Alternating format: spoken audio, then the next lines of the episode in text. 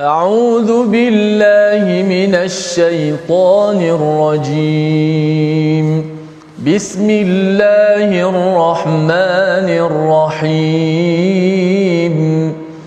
الحمد لله رب العالمين. الرحمن الرحيم.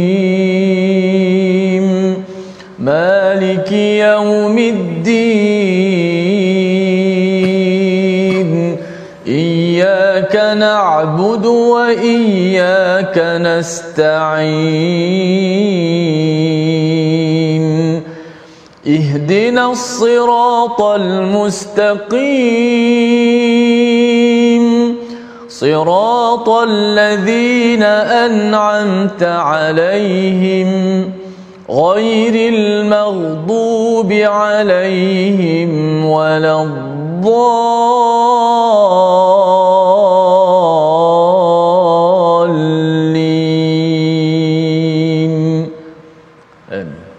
Alhamdulillahirabbil alamin wassalatu wassalamu ala asyrafil anbiya'i wal mursalin sayyidina Muhammadin wa ala alihi wa ashabihi ajma'in amma ba'd. Assalamualaikum warahmatullahi wabarakatuh. Apa khabar tuan-puan para penonton yang dirahmati Allah sekalian? Kita bersyukur kepada Allah kerana dengan limpah dan kurnianya Allah Taala masih lagi memberikan kita peluang bahkan menganjakkan lagi peluang untuk kita bertadabbur al-Quran dalam rancangan My Quran Time kita meneroka ayat-ayat al-Quran dan kita memastikan mengambil mutiara-mutiara pelajaran apa yang boleh kita pelajari daripada al-Quran itu sendiri. Dan kalau tuan-puan perhatikan bagaimana sebenarnya kita telah melalui fasa-fasa terakhir iaitu ini dah lima surah yang terakhir dan saya kira ini juga sebenarnya sangat penting kerana surah-surah yang ringkas ini adalah perkara yang biasa kita baca dan kita perlu untuk menghayatinya sebenar-benar penghayatan kerana apa gunanya kalau kita hafal tetapi kita tidak faham apa yang kita baca. Dan seperti biasa bersama dengan kita pada hari ini tokoh qori kita yang terkemuka yang tidak asing lagi Ustaz Tirmizi kita apa khabar Ustaz? Baik, Alhamdulillah Sihat Ustaz ya? Sihat. Apa khabar? Alhamdulillah. Sihat, Alhamdulillah. Saya pun tak sangka juga ada last-last ada juga pengulangan yang satu persatu. Saya ingatkan dulu kita baca satu surah ataupun satu halaman terus saja eh. Ya. Baik, terima kasih Ustaz Timizi kita. Nah, seperti biasa kita mulakan pengajian kita pada hari ini dengan doa ringkas. Subhanaka la ilma lana illa ma 'allamtana innaka antal alimul hakim. Rabbi zidni ilma mudah-mudahan Allah Taala merahmati pengajian kita dan seperti biasa kita perhatikan tuan-puan sinopsis apakah pengajian kita yang akan kita telusuri pada hari ini iaitu mengenai tentang surah An-Nasr iaitu mengenai tentang penaklukan kota Mekah ayat 1 sehingga ayat 3 ada tiga ayat sahaja yang ini kita akan pelajari pada hari ini mengenai tentang pembukaan kota Mekah dan apakah pengajaran yang penting yang boleh kita lalui daripada tiga ayat ini sebelum kita menghayati pengisian tadabbur tentang isi kandung surah ini kita sama-sama dengarkan dahulu sama-sama ni maksudnya kita sama-sama baca uh, yang akan uh, bacaannya dipimpin oleh Ustaz Tirmizi kita silakan Ustaz Baik, Alhamdulillah. Terima kasih kepada Profesor Madia, Dr. Ahmad Sanusi uh, selaku uh, pentadabbur kita pada surah An-Nas uh, pada kali ini. Uh, surah yang biasa kita hafal, yang biasa kita baca dalam solat, di luar solat. Surah ini yang masyhur. Uh, namun uh, sebagaimana kata Prof tadi, alangkah baiknya sama-sama bila kita dah hafal, kita dah boleh baca dengan, dengan lancar, uh, kita maju setapak lagi ke hadapan untuk kita melihat apakah mesej ataupun makna-makna kalimah-kalimah yang boleh kita sematkan dan boleh kita faham untuk menjadi kekuatan kepada kita untuk dapat kita beramal insya-Allah daripada ayat yang uh, surah An-Nas hanya tiga ayat saja Ha, tiga ayat saja daripada surah An-Nas dan terima kasih kepada semua penonton-penonton terus setia dalam My Quran Time teruskan sebarkan share ha, kita punya majlis ilmu kita pada pagi ini insya-Allah. Baik alhamdulillah kita baca surah An-Nas. Ha, bacaan pertama ni kita baca secara murattal dahulu untuk sama-sama kita mengikuti bacaan adapun kali kedua dan kali ketiga nanti kita akan baca secara mujawad untuk uh, selepas kita dapat dengar tadabbur uh, kita akan baca kali kedua kali ketiga tu lebih dengan lebih memahami mudah-mudahan uh, kita akan merasai penghayatan dan kelainan insya-Allah. A'udzubillahi minasyaitonir rajim.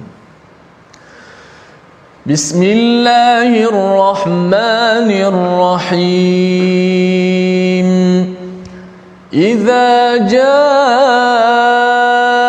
نصر الله والفتح ورأيت الناس يدخلون في دين الله أفواجاً فسبح بحمد ربك واستغفره إنه كان توابا صدق الله العظيم صدق الله العظيم الله تعالى berfirman apabila telah datang pertolongan Allah dan kemenangan dan engkau melihat manusia berduyun-duyun masuk agama Allah maka bertasbihlah dengan memuji Tuhanmu dan mohonlah keampunan kepadanya sesungguhnya dia maha penerima taubat ini adalah satu ungkapan yang sangat menarik. Bagaimana Allah Taala mulakan mengenai tentang kisah kemenangan umat Islam dalam Fathu Mekah mengenai tentang pembukaan kota Mekah dan yang menariknya penghujung surah ini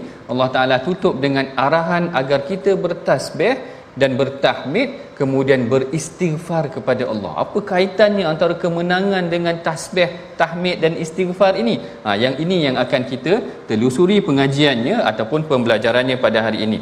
Sebelum itu tuan-puan mari sama-sama kita perhatikan juga mengenai tentang apakah dia biodata, apakah dia biografi surah An-Nasr ini iaitu seperti yang disebutkan oleh Al-Imam Ibn Kathir sebenarnya kalau kita biasa dengar yang surah Qul Huwallahu Ahad ini adalah sulusul Quran, satu per tiga Al-Quran manakala surah An-Nasr ini idza jaa nasrullahi wal fath ini adalah rubu' al-Quran. Ha, yang ni yang disebutkan oleh Al-Imam Ibn Kathir sebenarnya isi kandung pengajaran kandungan daripada apa yang kita boleh perolehi daripada surah idza jaa nasrullah ini adalah ianya terungkap seakan-akan uh, kandungannya satu per empat daripada al-Quran. Kalaulah surah qul huwallahu ahad itu kandungannya seumpama mewakili satu per tiga al-Quran uh, ini adalah surah uh, idza jaa nasrullah pula dikatakan ta'dilu rubu'ul quran iaitu kandungannya seumpama mewakili satu per empat al-Quran kerana dia mengajak manusia mengagungkan Allah menyucikan Allah beristighfar kepada Allah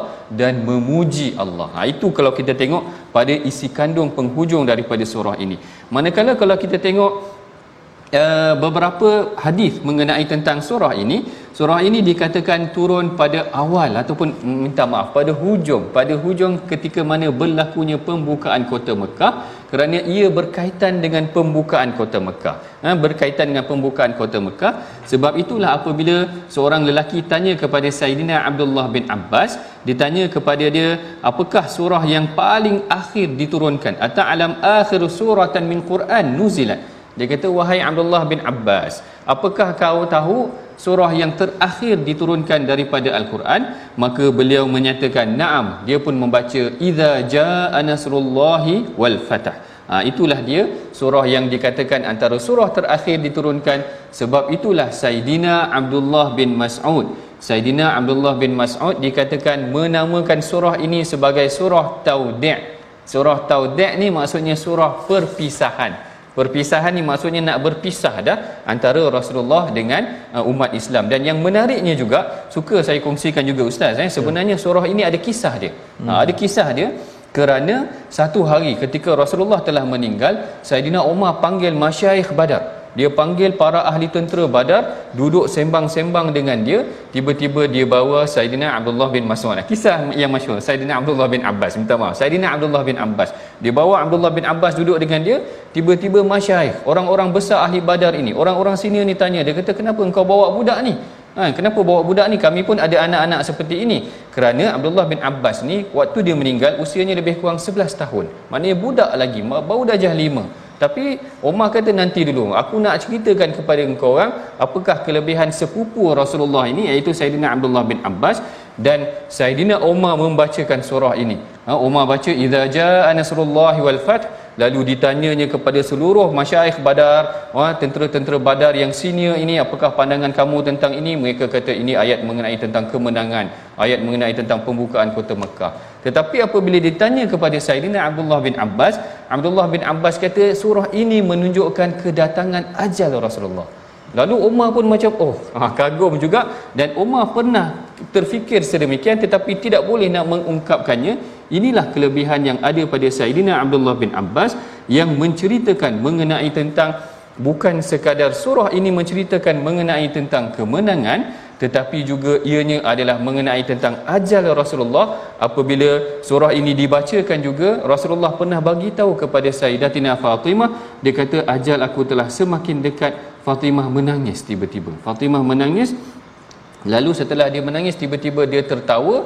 Kerana Rasulullah kata memang aku ajal aku telah semakin hampir tetapi maknanya nanti engkau juga yang akan mendahului ataupun akan datang selepas daripada ini maknanya engkau akan meninggal cepat selepas daripada aku. Ini sekadar biografi ataupun biodata. Sedikit latar belakang surah An-Nasr dia juga dipanggil sebagai surah At-Tawdi' dia adalah satu per empat maknanya dia mewakili kontennya kandungannya satu per empat daripada Al-Quran. Dia berkaitan tentang kisah pembukaan kota pembukaan kota Mekah. Dan kita nak mendalami mengenai tentang pembukaan kota Mekah ini kita nak minta sedikit Ustaz Tirmizi kita bacakan ayat pertama dan yang kedua ni. Atau nak baca seluruh pun tak apa. Kita nak tuan-puan betul-betul faham mengenai tentang surah An-Nas ni. Silakan Ustaz. Masya-Allah. Uh, tak masuk lagi tadabbur tapi tak masuk lagi. kita dengar uh, pendahuluan mukadimah uh, biodata surah ni kita dah rasa satu cinta dah. Uh, bagaimana bukan sekadar surah kemenangan bahkan surah ini uh, menandakan uh, ajal Rasulullah uh, makin dekat. Uh, kalau kita tengok dalam uh, makna secara literal pun ada ada ada berkenaan dengan diminta untuk tasbih memuji Allah dan beristighfar minta ampun. Awal hal kemenangan biasanya orang takbir tapi ada kemenangan tapi kena istighfar. Nanti kita akan bersama dengan prof kita baca sekali lagi sama-sama kita hayati. Auzubillahi minasyaitanir Bismillahirrahmanirrahim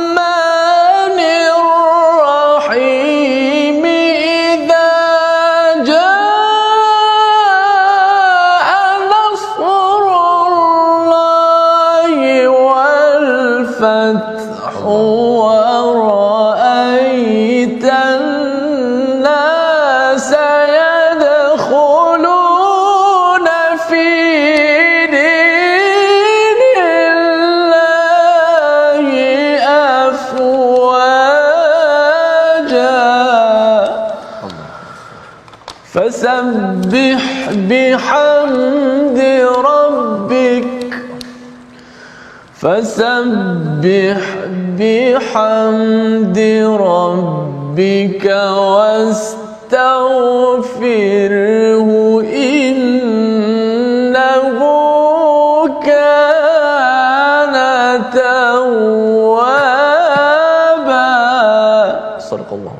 Sadaqallahul azim. Idza jaa nasrullahi wal fath.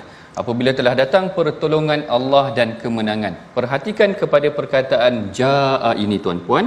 Yang ini yang diungkapkan ataupun yang diulas oleh uh, saudara ataupun Ustaz Nu'man Ali Khan yang menceritakan tentang perkataan jaa ini biasanya datang dengan satu berita yang besar. Macam uh, ja'at tamatul kubra. Ha, maknanya datang satu perkara peristiwa yang besar seakan-akan perkataan ja'a ini lebih besar maksudnya daripada perkataan datang-datang yang lain di dalam al-Quran. Dan di sini juga disebutkan pertamanya perkataan nasrullah itu tadi iaitu bantuan pertolongan Allah itu tadi uh, itu tadi sebelum kemenangan pembukaan kota Mekah. Maknanya kemenangan kota Mekah tidak akan berlaku melainkan dengan bantuan Allah. Nah, dengan bantuan Allah dan kita juga seharusnya faham di sini bahawa kejayaan manusia dalam kehidupan juga sebenarnya datang dengan pertolongan Allah. Itu yang kita kena uh, faham ataupun kita kena kaitkan dalam kehidupan kita bahawa semua orang kalau kita tengok yang ni per, apa dia punya perumpamaan dia sangat menarik. Kadang-kadang kita merasakan kejayaan hidup kita itu adalah atas usaha kita. Kita tak nafikan tuan-puan sebenarnya memang kita berusaha. Tetapi kalau tuan-puan bandingkan ada dua peniaga, satu kedai dengan kedai dia dan dia berusaha. Satu kedai yang lain juga berniaga dan dia berusaha. Tetapi kenapa kadang-kadang dua stall nasi lemak ni, dua kedai nasi lemak ni satu ni yang ramai orang kadang-kadang. Heran juga kadang-kadang rupanya ada intervention ada divine intervention barangkali. Ada bantuan daripada Allah juga. Keberkatan yang diberikan atas usaha kepada seseorang menyebabkan kadang-kadang kita tak menafikan usaha. Tetapi tidak juga kita menafikan bahawa bantuan Allah kepada seseorang itu sangat penting dalam kehidupan kehidupan mereka. Itu yang pertama yang kita boleh tadabbur daripada ayat yang pertama. Yang kedua kita tengokkan perkataan di sini menyebutkan tentang wal fath wal fathu ini adalah merujuk menurut al-Imam Ibn Kathir perkataan al-fathu ini merujuk kepada fathu Mekah fathu Mekah iaitu pembukaan kota Mekah bagaimana background? Apakah dia latar belakang yang melatari kisah ataupun kejadian fathu Mekah ini adalah kembali kepada kes bila mana Rasulullah nak masuk menunaikan umrah ke Mekah mereka dihalang. Lalu Rasulullah melakukan perjanjian Hudaibiyah dalam perjanjian Hudaibiyah ini ada butir-butir perjanjiannya. Tiba-tiba pada tahun ke-8 pada tahun selepas daripada itu tidak lama uh, daripada perjanjian Hudaibiyah itu kaum Quraisy melanggar perjanjian mereka. Quraisy melanggar perjanjian mereka. Yang mana kalau ikutkan Quraisy ini sekutunya adalah Bani Bakar. Bani Bakar. Dan Bani Bakar ni dia tak ngam dengan Bani Khuza'ah. Tak ngam dengan Bani Khuza'ah. Lalu Bani Bakar dia dia ada pergaduhan yang lama dia menyerang Bani Khuza'ah. Quraisy ketika itu menghantar bantuan kepada Bani Bakar sedangkan dia dah buat uh, perjanjian genjatan senjata. Lalu Bani Khuza'ah lari ke Madinah. Ada wakil mereka yang lari ke Madinah meminta bantuan Rasulullah. Di sinilah berlakunya permulaan yang mencetuskan janji Allah inna fatahna laka fatham mubina. Allah Ta'ala janji kita akan berikan kamu kemenangan. Lalu di sinilah punca bibit-bibit berlakunya. Rasulullah mempersiapkan bala tenteranya dengan mempersediakan 10,000 orang tentera. Masya Allah tuan-puan kalau dalam perang badar dahulu hanya ada 300 orang sahaja. Maknanya sangat sedikit. Bayangkan dalam tempoh perang badar tahun kedua Fathu Mekah tahun ke-8 ataupun 7 ke-8 maknanya lebih kurang dalam 6 tahun sahaja Rasulullah berjaya mengumpulkan 10,000 bala tentera daripada 300 tu tadi. Dalam tempoh 6 tahun berapa kali ganda peningkatan umat Islam? Tuan-puan bayangkan. Dari aspek statistiknya bagaimana pengembangan 300 tentera menjadi 10,000 orang dalam tempoh 6 tahun ini adalah kemajuan yang sangat luar biasa. Apabila Islam itu apabila Rasulullah itu sendiri mentadbir Madinah dan dia mengembangkan kuasanya lalu berlakulah serangan kepada ataupun pembukaan kota Mekah ini tadi. Dan kita perhatikan pembukaan kota Mekah ini tidak berlaku dalam keadaan yang kucar kacir maknanya tidaklah berlakunya pembunuhan besar-besaran walaupun sebenarnya uh, orang Islam telah berjaya menang tetapi tidak berlaku pembukaan yang besar-besaran kita tidak tengok mereka ni berarakkan kalau kita dah menang satu tentera dah menang ke atas satu kawasan mereka berarak dengan kereta kebal mereka berarak dengan bendera mereka tetapi Allah ajar kepada Rasulullah. Ha ni yang cantiknya Allah ajar kepada Rasulullah kemenangan ini adalah milik Allah bukan milik orang maknanya atas bantuan Allah itu tadi mereka mengembalikan kemenangan kepada kepada Allah dan berlaku banyak prinsip-prinsip keadilan yang dibangunkan oleh Rasulullah ketika membuka kota Mekah ini yang pertamanya Rasulullah membersihkan Mekah daripada segala kesyirikan ini yang paling penting dalam kehidupan kita yang kita belajar daripada surah ini. Kita hendaklah membersihkan jiwa kita daripada segala kesyirikan. Yang keduanya Rasulullah memulangkan keadilan kepada ahlinya. Kalau tuan-puan perasan, bila Rasulullah dah berjaya menawan kota Mekah, sepatutnya uh, Kaabah tu diambil. Hmm. Dan kunci Kaabah tu sepatutnya Rasul pegang lah. Ha, Rasul pegang lah. Tetapi tidak berlaku sedemikian. Rasulullah menyerahkan balik kepada tuannya iaitu Sayyidina uh, itu Osman bin Talha. Rasul balik Rasul kata ini adalah milik kamu. Maknanya dia dah jaga lama dah kunci Kaabah itu tadi. Maka di situlah yang diberikan dan kita melihat kepada keadilan yang berlaku uh, ketika pembukaan kota Mekah. Dan perlu juga saya ceritakan kepada tuan-puan sebenarnya arahan mencari orang-orang tertentu ada. Arahan mencari orang tertentu ni maksud saya memang Rasulullah kata kalau engkau jumpa yang ni dapatkan dia. Ataupun kena bunuh dia ni kerana dia memang melampaui batas kalau kita tak berjaya kawal dia dia akan mengenakan balik Islam tu tadi. Lalu Rasulullah menamakan empat orang. Ada yang kata empat orang ada yang kata sembilan orang dan sebagainya. Ha, tetapi sebenarnya daripada empat ataupun sembilan orang ni tadi ha, tidak banyak ataupun tidak berlakunya ha, pertumbuhan darah yang secara besar-besaran Rasulullah kata sekalipun mereka bergayut kepada kelambu Kaabah mesti dapatkan orang-orang ni kerana mereka adalah orang yang memusuhi Islam. Kalau tak silap saya salah seorangnya adalah Ikrimah bin Abi Jahal. Anak kepada Abu Jahal itu sendiri yang dicari tetapi akhirnya dia memeluk Islam. Tengok tadi bagaimana prinsip-prinsip keadilan yang dibawa ya, tidak berlaku pertumbahan yang yang berleluasa tidak diarak kemenangan tersebut. Kalau ikutkan dendam dah lama dah tadi dihalau tadi tidak diarak. Demikian kemudian diberikan juga uh, hak kepada ahlinya. Tadi kunci Kaabah tidak dirampas diberikan kepada Osman bin Talha. Begitu juga dengan dimaafkan uh, mengenai tentang kepada uh, Saidina Ikrimah bin Abu Jahal. Tu tadi ini mengenai tentang ayat pertama tadabur kita daripada surah An-Nasr tuan-puan kita perhatikan dahulu sedikit uh, perkataan pilihan yang ada pada hari ini yang kita ambil daripada surah uh, Nasr ini iaitu Nasara. Ha, nasara ini maksudnya menolong ataupun membantu. Yang ini disebut sebanyak 158 kali disebutkan di dalam Al-Quran dan bagi memperkukuhkan lagi kefahaman kita saya kira saya nak mempers- mempersilakan Ustaz Eh? Boleh Ustaz, boleh, Ustaz Tirmizi bacakan lagi supaya kita benar-benar menghayati surah An-Nasr ini tadi. Baik, Masya Allah, apabila datangnya pertolongan Allah dan kemenangan, kau akan melihatlah Malaysia berduyun-duyun masuk dalam agama Allah. Kita baca sekali lagi. Ya. Bismillahirrahmanirrahim. Bismillahirrahmanirrahim. إذا جاء نصر الله والفتح ورأيت الناس يدخلون في دين الله أفواجا فسبح بحمد ربك واستغفره إنه كان توابا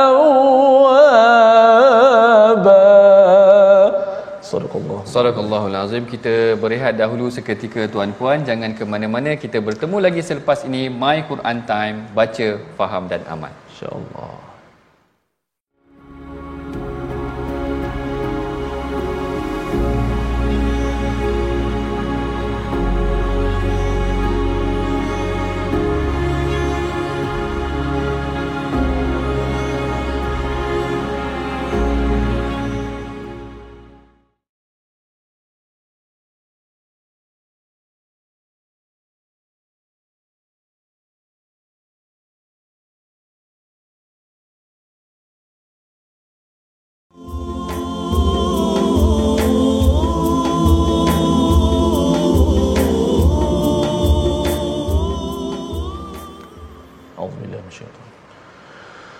بسم الله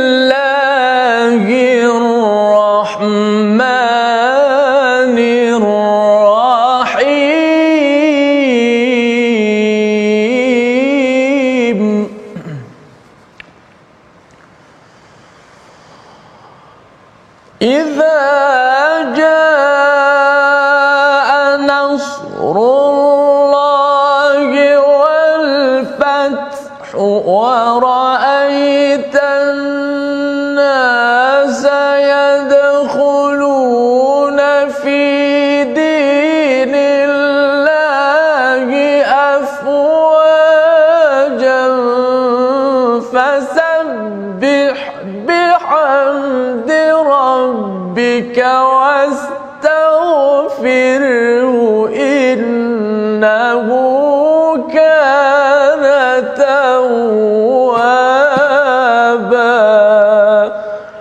Sadaqallahul Azim. Apabila telah datang pertolongan Allah dan kemenangan, kau akan melihat manusia berduyun-duyun masuk akan agama Allah Subhanahu wa taala. Maka bertasbihlah dengan memuji Tuhanmu dan memohon istighfar, memohon keampunan kepadanya. Sesungguhnya dia adalah penerima taubat masya-Allah. Eh, bila kita baca dalam keadaan kita memahami perkataan-perkataan dan memahami kisah di sebaliknya masya-Allah sudah pasti bacaan kita kita akan merasai kelainan daripada biasa dan itulah baru ayat pertama yang telah ditadabbur oleh Prof. Nanti. insya-Allah ayat kedua ketiga nanti mudah-mudahan dapat melengkapkan surah uh, al-nas ni dan juga at-tawdi' uh, perpisahan sebagaimana disebut oleh Prof. Tadi. Jom kita ambil sikit tajwid sebelum kita meneruskan lagi tadabbur kita.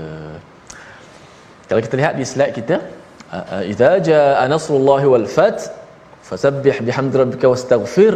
Saya nak fokuskan bacaan ketika wakaf. Bacaan ketika wakaf. Kenapa saya uh, ambil uh, perkataan hujung perkataan uh, untuk ketika wakaf ini iaitu ayat pertama pada wal fat ayat ketiga pada wastaghfir kerana bila kita wakaf pada kalimah dua kalimah ini hujung ayat pertama dan ayat yang ketiga ini ada dua huruf yang perlu kita matikan di hujung. Bayangkan dua huruf mati. Biasa satunya mati di hujung senang. Kan? Alhamdulillahirabbil alamin. Ah itu dua juga mati tapi ada ada mat. Ataupun kita kata apa? Mati yang seperti lam yalid ah wa lam yulad yulad. Di hujung mati. Satu huruf dia mati senang. Matikan terus. Adapun sini dua huruf yang mati. Pertama hujung ayat pertama ta yang mati dahulu. Wal fat ta mati kena bunyi kan sifat ta. Ada hamas. Wal fat ada angin sedikit. Kemudian bukan sekadar ta yang kena bunyi. Ada ha di hujung. Jangan kita tinggalkan ha kesian kat ha. So kita kena baca macam mana? Idza jaa nasrullahi wal fath. Huruf ha nak tinggal mana? Ha, ramai yang baca wal fath. Wal fath menggugurkan huruf ha sedangkan ha kena bunyikan. Ha sifat dia lemah sikit. Dia taklah bunyi sekuat ta. Kerana ha ni huruf dia berada di hujung uh, berada di tengah halkum jauh daripada mulut. Ha bunyikan angin ha itu suara ha itu. Wal fath selepas ta ha wal fath wal fath begitu kemudian pada wastaghfir ha, ra mati dahulu mati dalam keadaan nipis. Jangan lupa kerana ra mati sebelum ni berbaris di bawah. Wastaghfir ra mati dalam keadaan nipis bunyi getaran ra. Kemudian huruf ha di hujung. Wastaghfir wastaghfir wastaghfir gitulah ya. Dua huruf yang kita kena matikan di hujung. Jelaskan sifatnya supaya huruf tu tidak tidak digugurkan. Wallahu alam Wallahu alam. Terima kasih Ustaz Tirmizi kita atas penjelasan. Kita dah hampir sampai kepada hujung Al-Quran ni tuan-puan. Hmm, dah banyak Ustaz Tirmizi kita, Ustaz Tir, Ustaz Tar kita ajarkan kita kalimah tajwid, bacaan dan sebagainya kalau boleh kita memang kena praktikkan kerana kita nakkan bacaan kita itu seperti mana yang diturunkan seperti mana yang diajar oleh Rasulullah sallallahu alaihi wasallam. Baik, kita akan masuk kepada perbincangan ayat yang kedua. Sesi pertama tadi baru ayat yang pertama. Yang ini kita masuk pula pada ayat yang kedua menceritakan mengenai tentang bagaimana Allah Taala kata idza jaa nasrullahi wal fath bila datangnya nasrullah kemenangan yang Allah Taala berikan pertolongan Allah Taala berikan wal fathu iaitu pembukaan kota Mekah itu wa raaitan nasa yadkhuluna fi dinillahi afwaja. Wa raaita kamu akan melihat. Wa raaita kamu akan melihat annas yadkhuluna. Manusia akan ramai-ramai masuk fi dinillah ke dalam agama Allah secara berbondong-bondong. Ha, ini kita akan lihat tentang tadaburnya tetapi sebelum itu kita dengarkan dahulu ulangan bacaannya semula daripada Ustaz Tirmizi kita. Silakan Ustaz. Baik, Alhamdulillah sama-sama kita baca sekali lagi secara mujawad. Ha, Quran ada ketika kita baca sama-sama. Ada ketika kita mendengar bacaan itu mematikan makna satu-satu pun mendapat manfaat, dapat kelebihan. Ha, sebagaimana dikatakan Qori itu sebagai pemurah susu.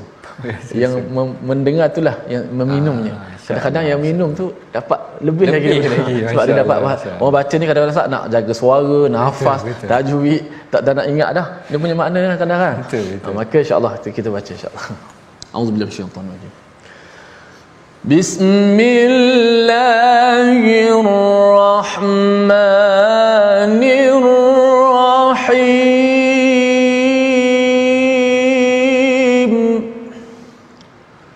إذا جاء نصر الله والفتح.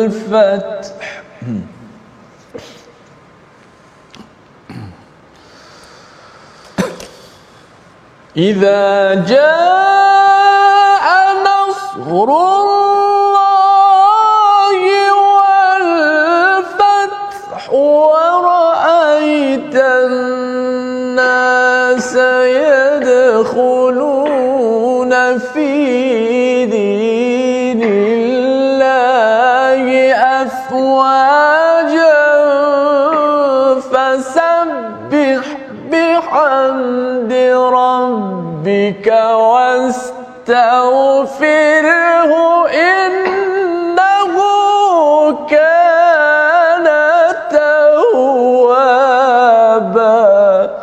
Sadaqallahul azim. Sadaqallahul azim itulah dia ayat 1 hingga 3 mengenai tentang surah An-Nasr yang kita bacakan ini tadi. Kalau tuan-puan perhatikan dalam ayat yang kedua, Allah Taala menyatakan kepada kita ataupun Allah Taala berdialog dengan Rasulullah. Allah Taala kata wa ra'aitan nas. Kamu akan perhatikan manusia masuk Islam secara beramai-ramai. Kenapa keadaan ini berlaku? Kerana pada awal-awal dakwah Rasulullah, awal-awal dakwah Rasulullah dikatakan yang mana uh, maaf dikatakan kaum Quraisy ini dia tak nak masuk Islam. Ataupun dia tidak mahu untuk memeluk Islam sehinggalah dia melihat kemenangan berlaku kepada Islam. Dia melihat kemenangan berlaku kepada Islam. Perkara ini memang berlaku di sekitar tanah Arab. Maknanya hmm. mereka tidak mahu menerima Islam sehinggalah mereka berkata kalau benar dia ni seorang nabi maka dia akan diberikan kemenangan oleh Allah. Dia akan diberikan kemenangan oleh Allah. Maka di situlah saat berlakunya pembukaan kota Mekah tiba-tiba dilihat ramai orang-orang memeluk Islam kerana janji yang Allah Taala telah berikan. Dahulu kamu kata kalaulah Muhammad ini berjaya menang dan membuka kota Mekah kamu akan memeluk Islam. Maka pada hari ini Allah Taala membenarkan janjinya Allah Taala kata wa ra'aitan nas yadkhuluna fi dinillahi afwaja. Kamu sendiri akan pastikan ataupun kamu sendiri wahai Muhammad melihat mereka ini akan masuk ke dalam agama Allah secara beramai-ramai. Ini sebenarnya respon kepada sikap orang-orang Arab iaitu orang-orang yang berada di sekitar Mekah itu tadi. Mereka awalnya tidak ingin menerima Islam mereka kata kalau benar Muhammad itu seorang nabi maka dia akan menang ke atas Quraisy itu tadi.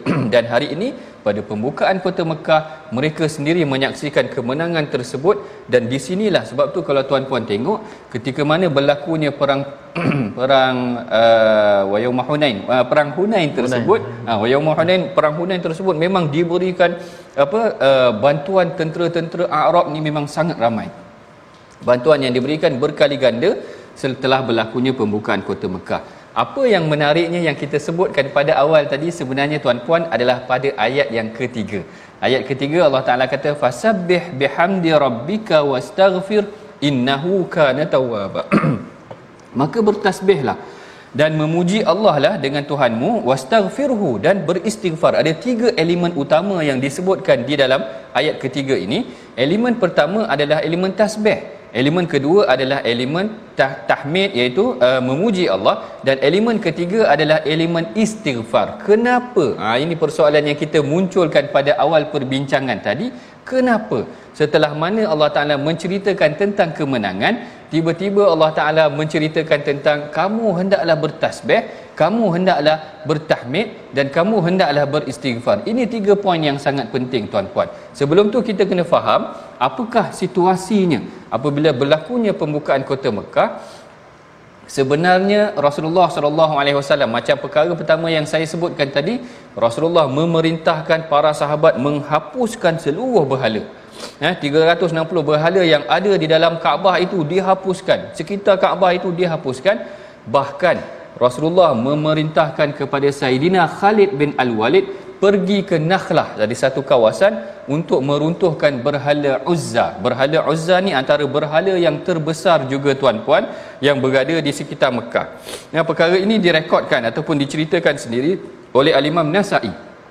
Yang mana uh, Khalid Al-Walid dia dah robohkan berhala Uzza kemudian dia balik-balik kepada Rasulullah. Dia balik-balik kepada Rasulullah. Rasulullah kata balik-balik kepada Uzza sesungguhnya engkau belum lagi meruntuhkan Uzza. Khalid Al-Walid dia rasa heran. Khalid kata eh macam mana pula? Tadi aku dah robohkan berhala Uzza. Kenapa pula Rasulullah suruh pergi balik? Lalu Khalid pergi balik ke Nakhlah dan dicarinya berhala Uzza. Ketika itulah ha, ketika itulah mereka dapati Khalid mengejar satu makhluk yang dikatakan kepalanya seperti kepala wanita. Ha, yang ni yang dikatakan tadi, uh, Khalid pergi ke puncak gunung tersebut dan ter, terzahirlah Uzza dalam rupa wanita yang mengurai rambutnya. Maknanya berhala itu tadi telah didiami mungkin oleh makhluk jin, syaitan dan sebagainya. Akhirnya Khalid pergi kejar dan penggal makhluk tersebut sehingga itulah setelah dibunuhnya itu baru dianggap setelah uh, berjayanya tadi dibunuh Uzza tersebut. Ha, ini penyucian yang berlaku secara fizikal. Ini penyucian yang berlaku secara fizikal berhala dirobohkan maknanya semua apa apa apa, apa kerosakan kesyirikan yang ada di Mekah itu dirobohkan. Ini yang pertama elemen pertama fasabbih. Elemen yang pertama fasabbih itu disucikan Mekah daripada kesyirikan. Tetapi ada perkara yang lebih membimbangkan adalah keegoan manusia. Itu lebih berbahaya kerana apa? Bila seseorang itu telah menang keegoan dia semakin meningkat. Hmm. kalau kita tengok bila dah menang ni tentera Amerika akan berarak di di tempat kemenangan dia di Iraq ke di mana-mana dia akan berarak.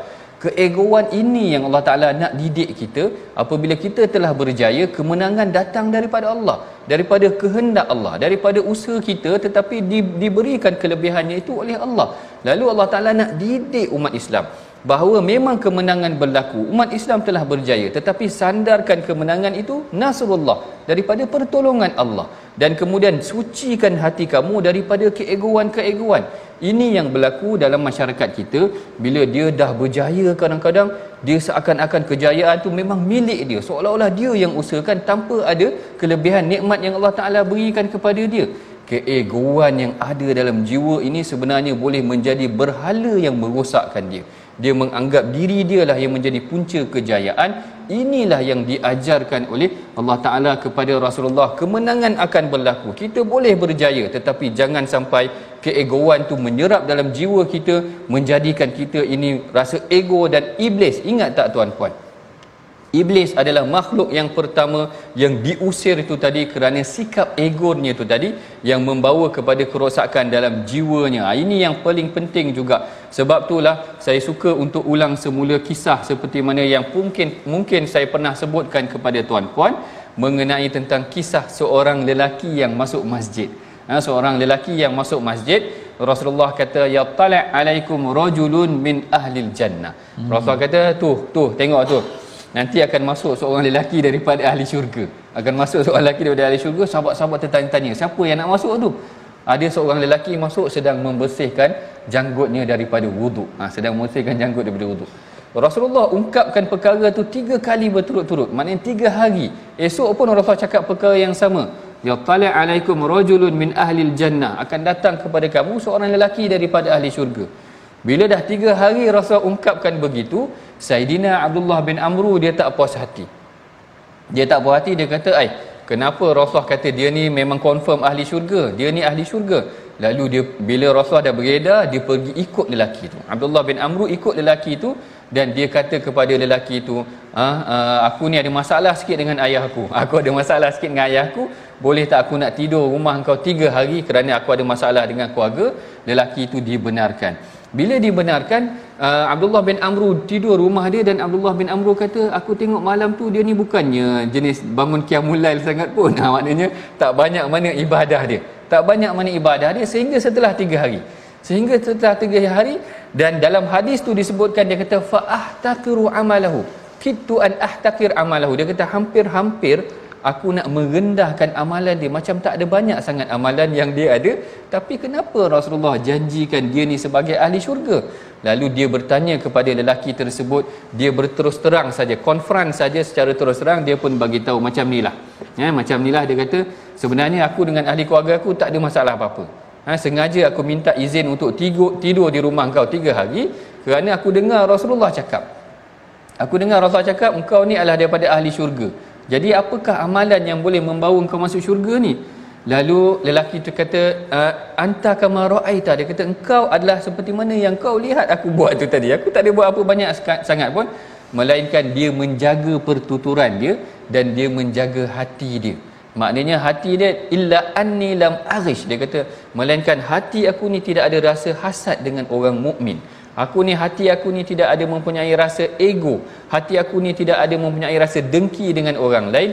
Ini yang barangkali Abdullah bin Amru kata inilah sifat yang membawa engkau kepada syurga.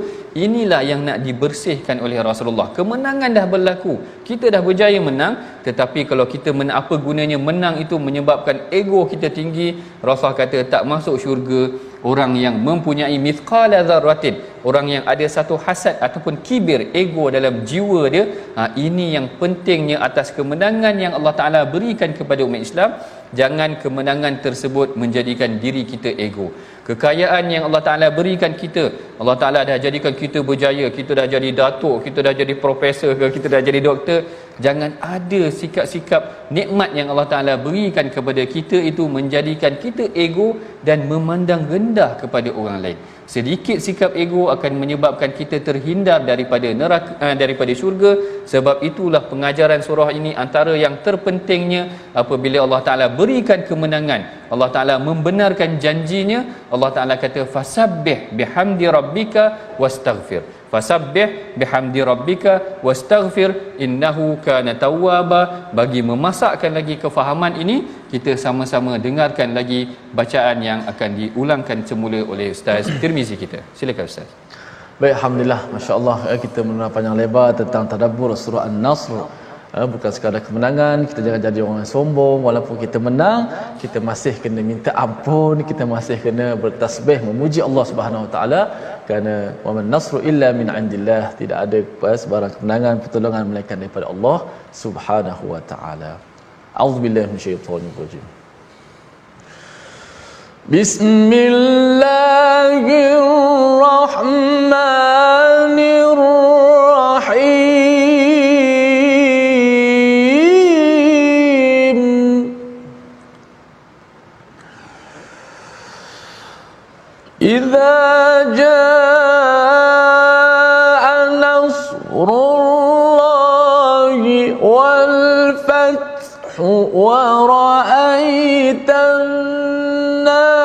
الناس يدخلون في دين الله أفواجا فسبح بحمد ربك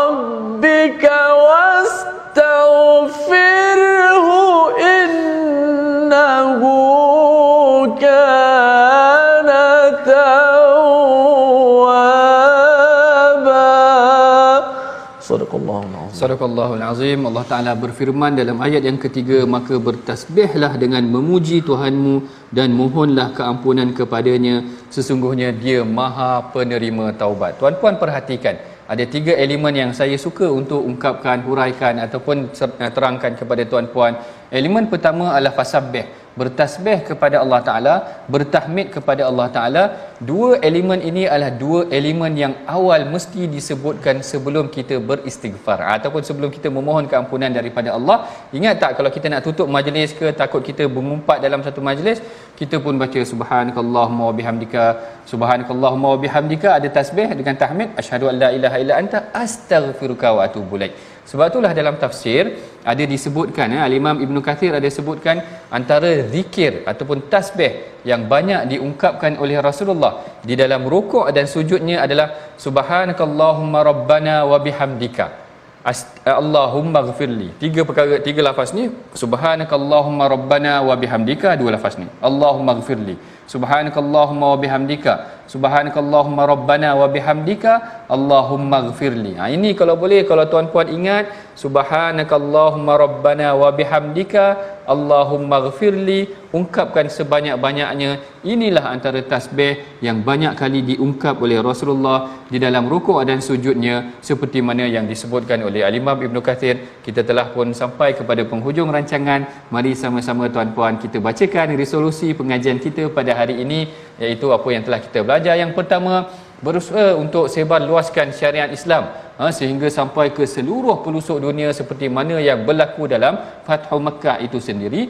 Yang kedua bertasbih bertahmid dan bertakbir sebagai tanda syukur agar akan segala nikmatnya. Dan yang ketiganya hendaklah kita sentiasa beristighfar untuk mengekalkan kemakmuran dan keamanan negara. Itulah dia sedikit sebanyak pengajaran yang boleh kita pelajari dan praktiskan pada hari ini. Ha, mudah-mudahan boleh kita amalkan dan saya serahkan kepada Ustaz Tirmizi kita untuk memimpin bacaan doa Masya Allah, terima kasih kepada Profesor Madia yang telah memberikan peringatan demi peringatan kepada kita daripada ayat Al-Quran Al-Karim. Dicerahkan lagi dengan dengan uh, tadaburnya mudah-mudahan uh, menjadi penanda kepada kita semua bahawa kita semua ini uh, makin lama makin akan menuju penghujung. Umur kita makin lama makin akan dekat. Bertemu Allah Subhanahu Wa Taala. Banyaklah kita beristighfar bertaubat kepada Allah Subhanahu Wa Taala Bismillahirrahmanirrahim. Alhamdulillahirabbil alamin wassalatu wassalamu ala asyrafil mursalin. Ya Allah, ampunkanlah dosa kami, Ya Allah. Ampunkanlah dosa-dosa kami dan salah silap kami, Ya Allah. Bila kekuatan kepada kami, Ya Allah. Dalam perjuangan ini, Ya Allah. Pilihlah kami selaku hamba-Mu yang akan berjuangkan agama-Mu, Ya Allah. Ya Allah, kurniakanlah kemenangan dan pertolongan-Mu kepada kami, Ya Allah. Ya Allah, ya Tuhan kami, bila kekuatan kepada kami untuk sentiasa kami memuji dan bertasbih memuji-Mu, Ya Allah. Dan ampunkanlah dosa-dosa kami. Terimalah taubat-taubat kami semua, Ya Allah. Amin ya rabbal alamin. Walhamdulillahi rabbil alamin. Alhamdulillah. Syukur kepada Allah Subhanahu Wa Taala dan bersama-sama kita berada di penghujung uh, My Quran Time dan saya mengajak semua sahabat-sahabat untuk sama-sama dalam tabung gerakan uh, mudah-mudahan uh, gerakan Al-Quran kita ni dapat sama-sama kita manfaatkan dengan sumbangan tuan-tuan. Dan jangan lupa saksikan ulangan My Quran Time. Dan moga kita terus istiqamah dengan Al-Quran. Carilah kebahagiaan dan kemuliaan dengan Al-Quran. Terima kasih pada Prof sekali lagi. insyaAllah kita bertemu lagi pada episod yang akan datang. My Quran Time baca faham amal